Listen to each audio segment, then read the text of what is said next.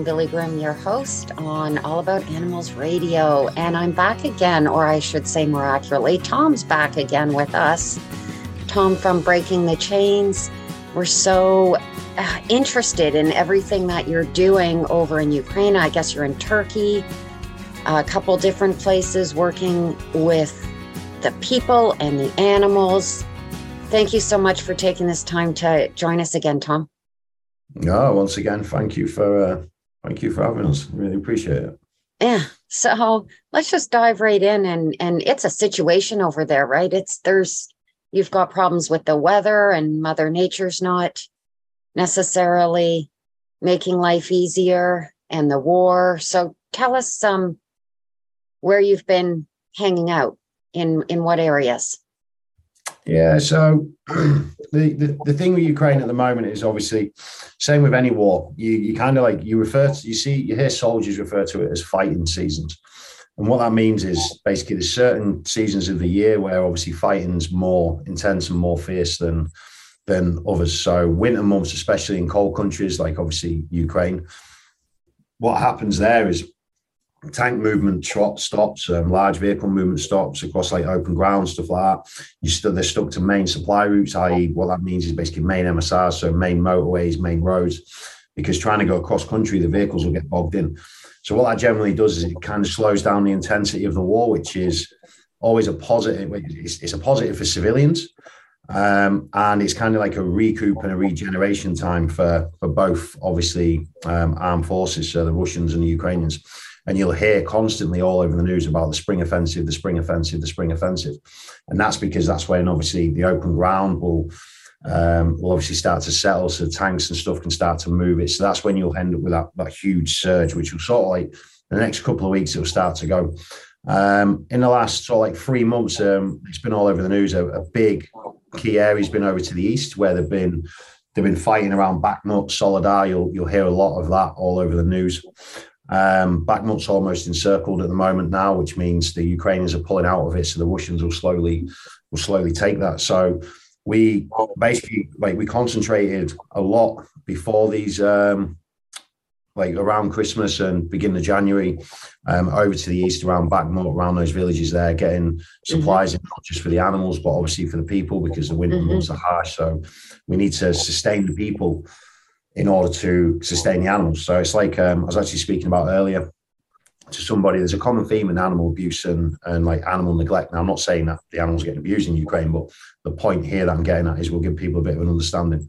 Um, when you look at third world countries where animal abuse is rife, so take Romania, like Serbia, Africa, places like that, the common denominator in that is in those areas the people are massively suffering as well. So it's generally like lower populations, obviously lower class, where the people are suffering, that the animals will suffer the most.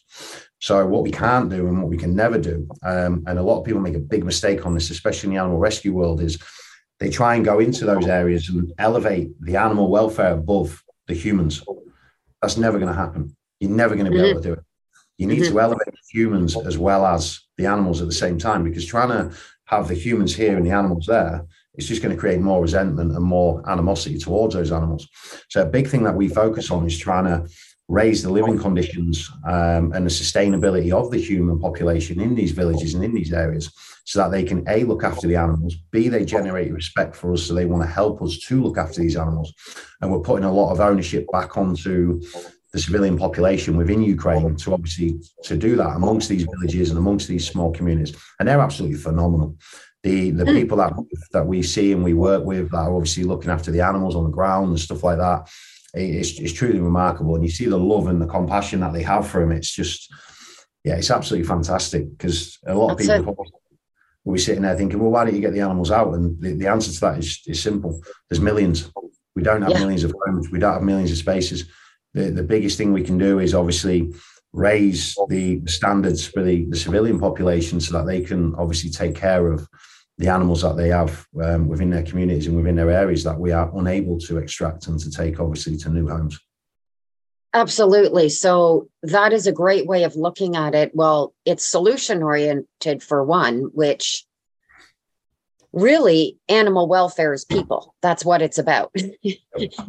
It's we need animal welfare because of not great people, and it is great people that make animal welfare happen. So, by including the people and in, improving their situation, uh, we can help the animals. And I think that is in a lot of countries and a lot of places where you'll find the animal welfare situations are not as the animals are not as well cared for and the mindset it changes as it does with the human economy and education and that seems to be worldwide so it's a very good point because a lot of the the areas that you're you're working in prior to the war these people were these people are well educated a lot of them and they're they're living first world lives. And it's just their their lives overnight are literally changed upside down. So the first thing to do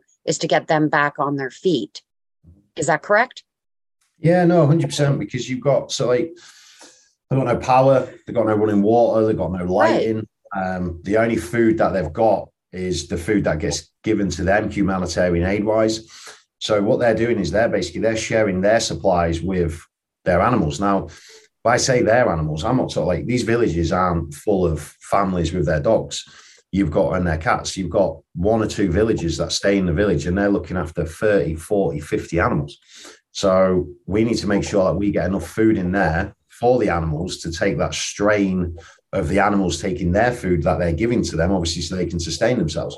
So we're all about sustainability because what we see a lot is, um, and again, this is this is not, not no judgment passed here or anything like that. It's just we, we think of things about on a sustainability basis. When when you see people delivering two or three bags of dog food to a, a village on the front line, that's great if it's one chihuahua. It's going to last it six months. Brilliant. If you've got 50, 60 dogs, you're spending seven, 800 euros on fuel to go all the way from Helvet, from Poland all the way across to the east to give four or five days worth of food.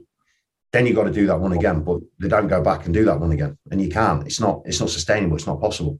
So what we do is on the flip side to how we operate is when we go into a village we don't just take them one two three bags of food. We take them 100 200 we can do runs of up to 12 tons of food in one run which some people don't even do in six months and that's because we identify the fact of right this village is really dangerous it's potentially going to get caught by the russians if this family's still here these animals are still here they need that food they need to sustain themselves for six months to a year. So let's get this food in here for the villagers. They'll pass it around the other villages if the Russians take it because they've got movement behind. So we've got maximum food getting delivered around, um, obviously by the people if the worst case happens. Um, and obviously, again, if it doesn't and they're holding out for months and months and months, our team don't have to risk our lives again to get yeah. in there to drop off more food. So we're limiting our footprint on the ground. Because another big problem that you have is when you when you go into these villages in the conflict areas on the front line, not only are you putting yourself at risk as a team, you're also endangering the civilians. And the reason why you're endangering the civilians is the Russians have got drones up, they've got ISTAR, so basically surveillance assets and stuff like that. They see a couple of vehicles moving into a village on the front line. They're sitting there thinking, who are they? They're then going to target those vehicles. If you're parked outside a civilian's house or near a civilian's house, that artillery comes in that could hit that building, kill those civilians. And that's because you have your footprint on the ground. So you need to make sure you're doing it tactically, tactically, you're doing it correct. Um, you basically that presence on the ground is minimalistic. So you're not just not only you then not putting your team max at maximum risk, you're keeping the civilians as safe as you possibly can to get that food in. Because it's pointless And trying that, to So would that discourage in any way the locals from working with you because they don't want to have your presence attracted to their area? Or do they realize that you're doing that that you're their lifeline or a, a strong part of their lifeline? And as well you do this with the knowledge that you have behind you. I mean you have a lot of this knowledge and experience behind you. How are you feeling that reception from them yeah brilliant i mean the, the, the thing is is these see, obviously, you know about con, obviously like conditioning and stuff like that. So when the first couple of days of the war, first couple of weeks of the war, these people the constant bombardment and stuff would have been absolutely petrified. They'd be they'd be terrified. But then as time goes on, you, you start to get conditioned to it, and it becomes today could be my day, and it couldn't. You see the same with soldiers. That fear, that initial fear starts to obviously dwindle and you, you get conditioned to it. Um, but with them, it's like we're, we're, we're a lifeline for their animals that they love. Um, also, we, we, we do it in a way we're, we're in, we're out, we're not, we don't sit there, we don't mess around. Um, like if when we go into bad areas, it's literally like vehicle in, food off, we're gone. Um, and we do, it, we do it nice and fast. We get it done. Um, we don't linger around. We don't faff about. And yeah, we, we move in certain ways and we do certain things on the ground that obviously mitigate these the, these risks and these threats to obviously the to the villagers.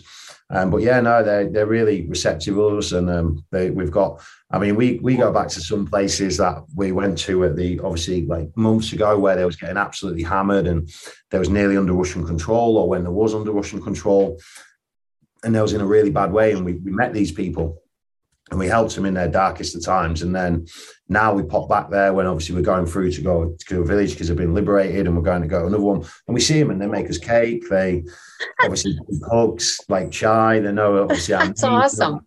Come in, come in, and uh, make us go in the house with them. We sit down, we'll have a cup of chai with them. They'll like get the family photo albums out. They'll tell us everything and like they'll make us bread and, and stuff like that. And it's like you, you obviously like, no, no, no, you keep it, you keep it. And they're like, no, no, Tom, you you you need to, you have, come on, eat, eat. And it's just, it's absolutely phenomenal. Oh, that's beautiful. And it makes them feel good as well. And if they're in a position to do that, you know you're making a positive effect.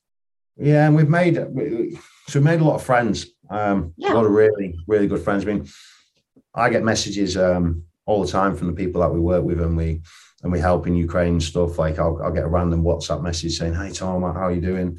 How's things? I see you in Turkey, um, or see you see you doing this." And it's like, "Yeah, yeah, don't worry. The team's about obviously." Your cycle's coming up in, in a week's time. They're like, yeah, yeah, no, we know, we know you're going to come. I just wanted to make sure you was all right. And it's like, because obviously we work certain areas, um, certain time frames, because we know when we drop what off and and when we need to go yeah. back um, and stuff like that. So, no, yes, we've got a lot of a lot of incredible incredible friends there. And that's that's what keeps it going. That's yeah. that's that is what it's all about. Good for you. So you did mention turkey. Let's move on over to there. What mm. is the situation in turkey that you're specifically addressing? It's heavy there eh? it's i i work with the dog rescues in turkey and it's just it's tough. Tell yeah, it's horrific. So I was um when the earthquake hit on the on the sixth of Feb, I was I was actually I was actually over to the east. I was out on the ground. When I come out of um, the conflict areas, because basically when you're in and around the red zones and stuff, the conflict areas, you have like no phone signal stuff. And I come out, and I must have had about 200 messages um, yeah. telling me about obviously this, this earthquake that had hit. Um, and was like, you, you need to get a team over there because obviously it, it's horrendous. And um, a couple of them were, were guys that I knew from like search and rescue and stuff like that. Um, that had messaged me and was like, this this is going to be like off the scale, like it's, it's that bad. And I knew when I got a message from a couple of these individuals, I was, it's not your standard. It was like horrific, um, unimaginable. And yeah, so so I sat there, made a few phone calls, um, and then I headed over there myself and, and one other while we obviously because I need because obviously we've got Ukraine, so we still need to facilitate Ukraine, the, the shelter, um, obviously supply drops, all that sort of stuff, um, the animals. So I needed to pull in a couple of guys that I had on leave that were obviously having a bit of time off. So we had to pull them in, move them across from around the world from where they was. Um, yeah, and we got out there. We spent the again going back to humans and animals had we have gone out there and just solely tried to focus on on animals to start with, we'd have it, you'd be like banging your head against a brick wall because there's people searching through rubbles trying to find family members. And and you have a thing called you have like a five to seven day window which um which basically means people under the rubble have generally got between five and seven days that, that they can survive for on average.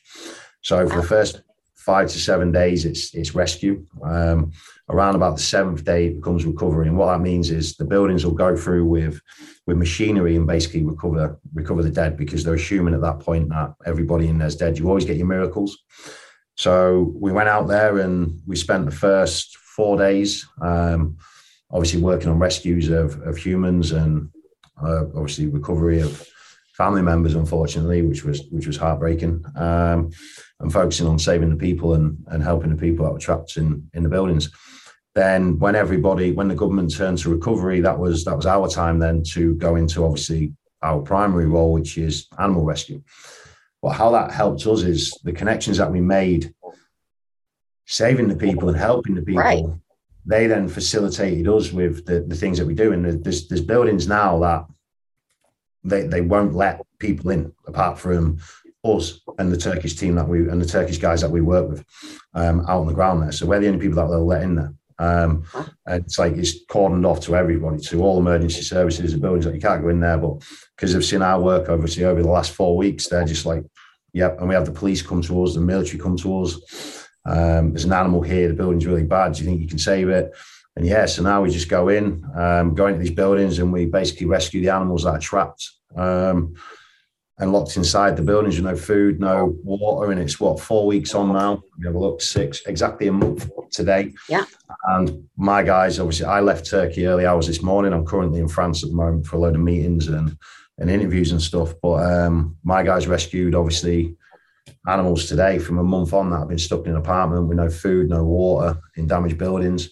And we got around about probably about 110 animals um, out of these places, which is is yeah, it's, it's incredible. Um, the the Turkish guys we're working with uh, have been absolutely phenomenal. So we kind of like join forces, which is brilliant because you always want that familiar face, that local face. It's always it, it's vital in, especially in countries like Turkey, to have that that local civilian. So we've we've got some couple of great guys that have been working alongside us, and yeah, doing uh, doing doing incredible work. I'm incredibly proud of of what we've done in Turkey.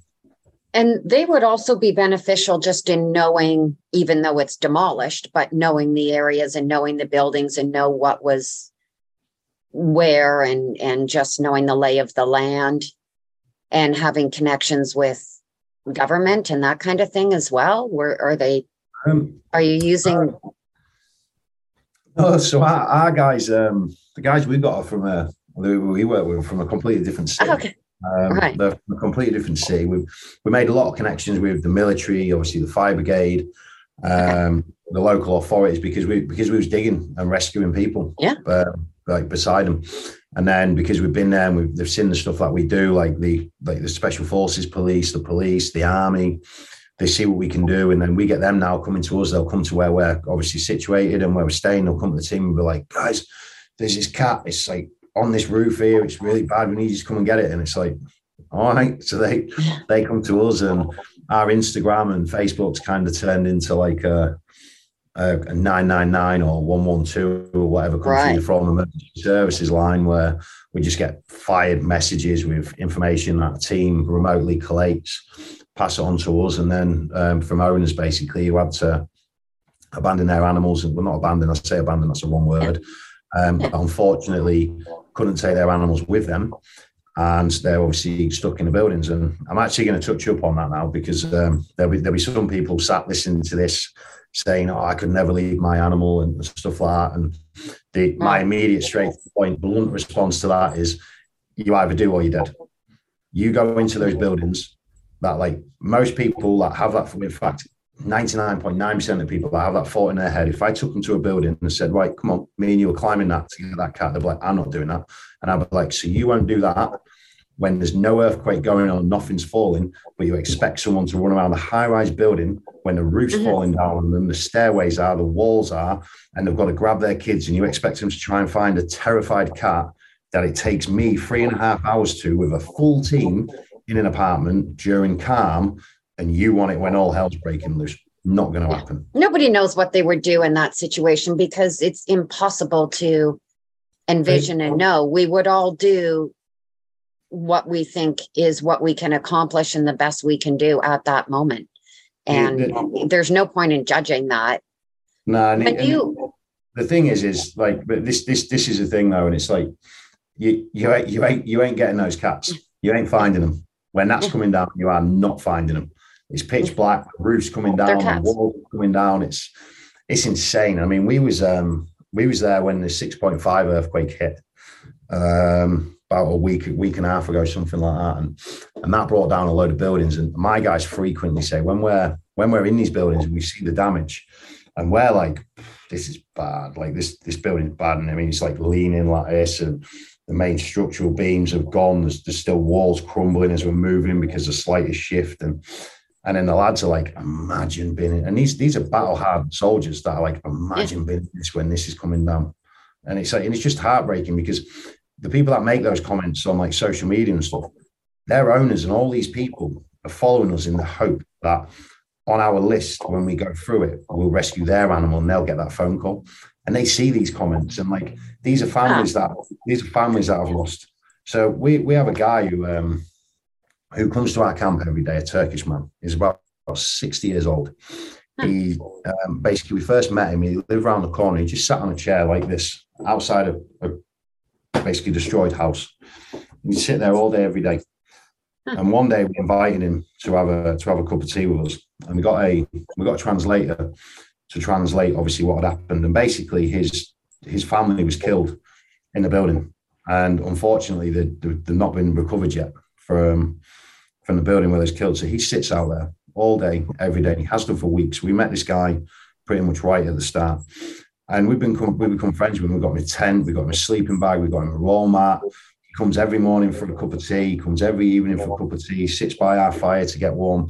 But now what he does, is he never used to speak or never used to say anything, as you can imagine. He's, the guy's lost everything: his house, his family, and and all that sort of stuff. And now he comes and he, he sits with us. He, he talks to us.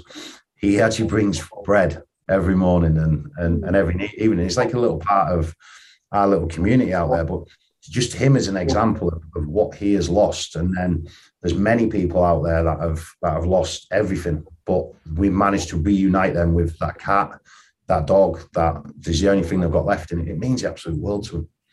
It means the world to them. And then they're seeing comments from idle-minded people that just haven't got a clue because they just spend their lives sat on a sofa looking at Facebook uh, that are just basically stabbing these people in the heart when they've already lost everything. It's just there's a time and a place and naivety. Yeah, that's yeah. And that's one of the issues with social media. There's just people who they're not part of the solution and they're part of the problem. And they just need to understand that yeah, if you're not going to be it's that is just an ongoing issue with social media on so many levels. I mean, there's probably stories everybody even listening has that you just get beat up. I mean, even just down to people helping people and animals in different countries. It doesn't mean that they're not helping ones close to home as well, or that they're not supporting. And and as long as people have a passion, this is a big topic actually in a lot of the the uh, interviews that I do. It's just a matter of finding a passion that's important to you and something that's important to you, and what your skills are and how you can use your skills mm-hmm. to, to to help and to be part of the solution. And if it's not the same way somebody else would do it, or it's not the same mission or passion somebody else has, who cares? Just go do it. Go do it yourself. And don't worry about what other people are doing. Oh, exactly. Just do your thing. Um, and and so that is absolutely un, unacceptable. But having said that, we're going to have all those links in the show notes. So please go there, people, with positive comments. If you can if you can donate, if you can help in any way, and also remember that sharing and posting positive comments and support is really appreciated. So if you can just even take some time to do that, and all the links will be in the show notes. I wanted to get back to also the shelter that you had because we talked about that in our first chat, Tom. Mm-hmm. So that that shelter that you have, how's that going there? Because people can go and sponsor animals from from that shelter so you're you've not only uh, supporting keeping the animals where they are and providing the people and the animals with supplies that they need where they are but you also do have a shelter where some of them are coming to and that was put up sorry right in uh, there's one in there's not one in turkey there's one in ukraine right yeah, yeah. So our, our shelters in um, our shelters in Ukraine. Um, yeah, no, it's going going brilliant, fantastic. Um, got a great team of local Ukrainians that um, obviously we that have as as like kennel staff, and obviously they take care of the animals. That's headed up by obviously a couple of Western civilian um, people that we have obviously working within the organisation, and now they're doing absolutely phenomenal. Our, our, shelter team and the veterinary team we have there, yeah, they're doing absolutely brilliant. And um, and I mean, the, the, the thing is, is like I. I couldn't do it. Um, not because I don't love animals. Obviously, I love animals to, to pieces and love spending time around animals. But like for me, the type of person I am, I, I'm an action person. I need to be out on the ground. I need to be saving that life, which is which is obviously vital. But what's what's more vital is the work that the shelter staff do and the veterinary team do. Is like what we do. Is we we get them and then and they do they to me they do the hard work because we spoke about it before at the um obviously before we started the the interview was like the behaviorals uh, and stuff like that and obviously the the trauma that these animals have, have faced and when we go and we get these animals like a lot of them they're fear aggressive um, they're absolutely terrified and they're just they're just shells of them their, their old selves. And and we we can't pick these animals up. We have to like basically we have to restrain and get them in and then we get like zero interaction with them because they just want to bite us because they're scared. And we don't have the time to obviously coax them around. We can't sit there for two three hours trying to show a dog that we're, we're, we're good people. We have to get the animal get them to safety. And then we go back two days later when we come back from another op and we just see that very same dog and we go over and it's like, like you to death and you just like the work that the the work that the team at the shelter do is just it's absolutely brilliant it truly is um, and yeah, and that that gets back to everybody having their own skill and what they're good at and what they they want to do, what part of the whole process. It's a full process. Right, and it's amazing that you've managed to have that work because it it really does take everybody working together because you can't like you said you can't get every animal out of these areas but when you do you have to have somewhere to take them where they're going to be able to get the care that they need yeah, I mean, no, um, they're, they're, just. I've lost you. They're. Um, oh. Can you still see me? I can still see you. Yeah, I don't know what's going on here. Someone tried to call we me. We can hear you. Oh. Yeah, no, that. Um, yeah, you're right there. I mean, it's it, it does it. It takes a whole a whole process, and um, we got we got a large team. Um, obviously, we've got the ground team, star teams. We've got obviously the shelter staff. We've got people that work behind the scenes on obviously like admin and and stuff like that. And yeah, no, it's, it's brilliant. And, and the thing is, is with the with obviously the shelter staff, like they've had it hard um, this winter with obviously the, the temperatures dropping into like minus 17, minus 18. They've got no power, they've got no like hot water, um, no heating, no lighting. And I mean, that's the same all across all across Ukraine. But the difference between like our team there is is they don't come from Ukraine. They're not used to these winters. I mean, Nicole, bless her, she's from Australia, so she, she's oh. used to, she's used to warm weather, and all of a sudden she's like minus eight with no heat and no electricity and stuff like that. But she's an absolute trooper. Like they, yeah, they dig out blind and they do they do incredible. And I mean, I was back there.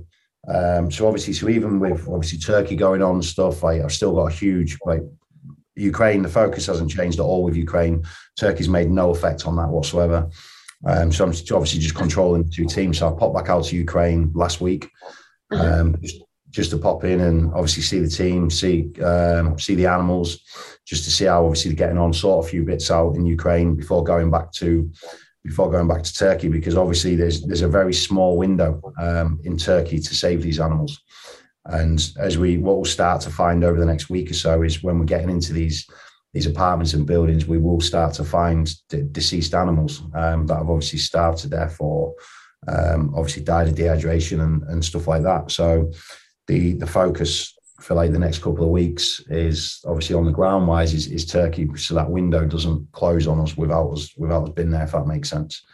And then, it does. It does. So the before we started this interview too, you talked a little bit about some of the laws in Turkey that may not work in the better interest of the animals or the animal uh, owners, pet parents.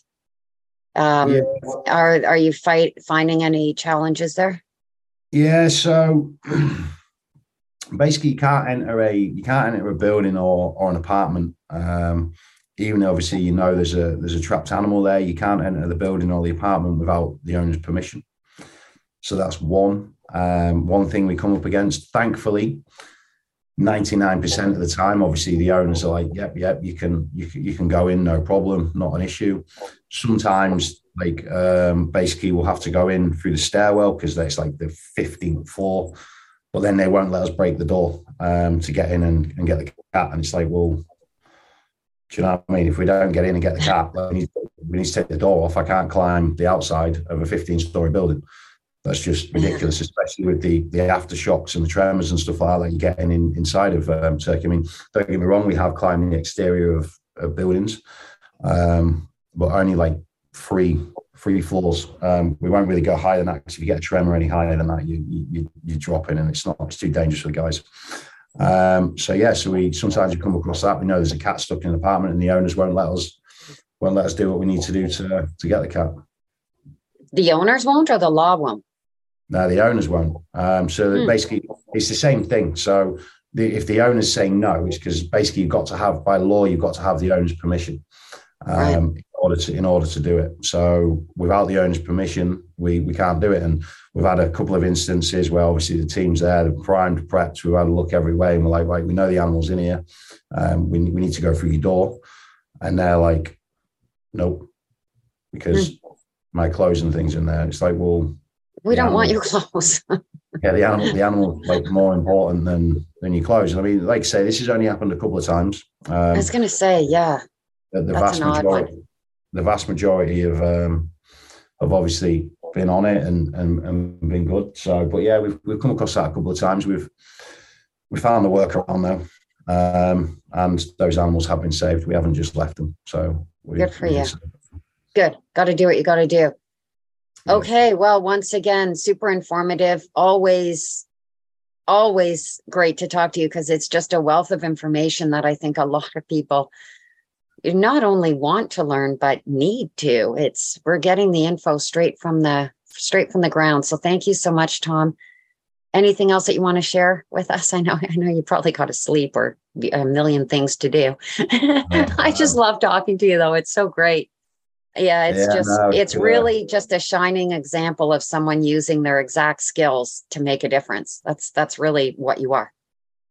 Uh, we just got to do, just got to do what we do, haven't we? And like um, one thing I'm going to say as well is you, you mentioned earlier about um, people have like their different passions and and stuff like that. And when you see people making the, the comments that they make, and as you know, one of the the biggest ones is, "Oh, why do you help animals and and not people?" And I always I always use this as an example to people, um, and I just say, well, you're in love with your wife.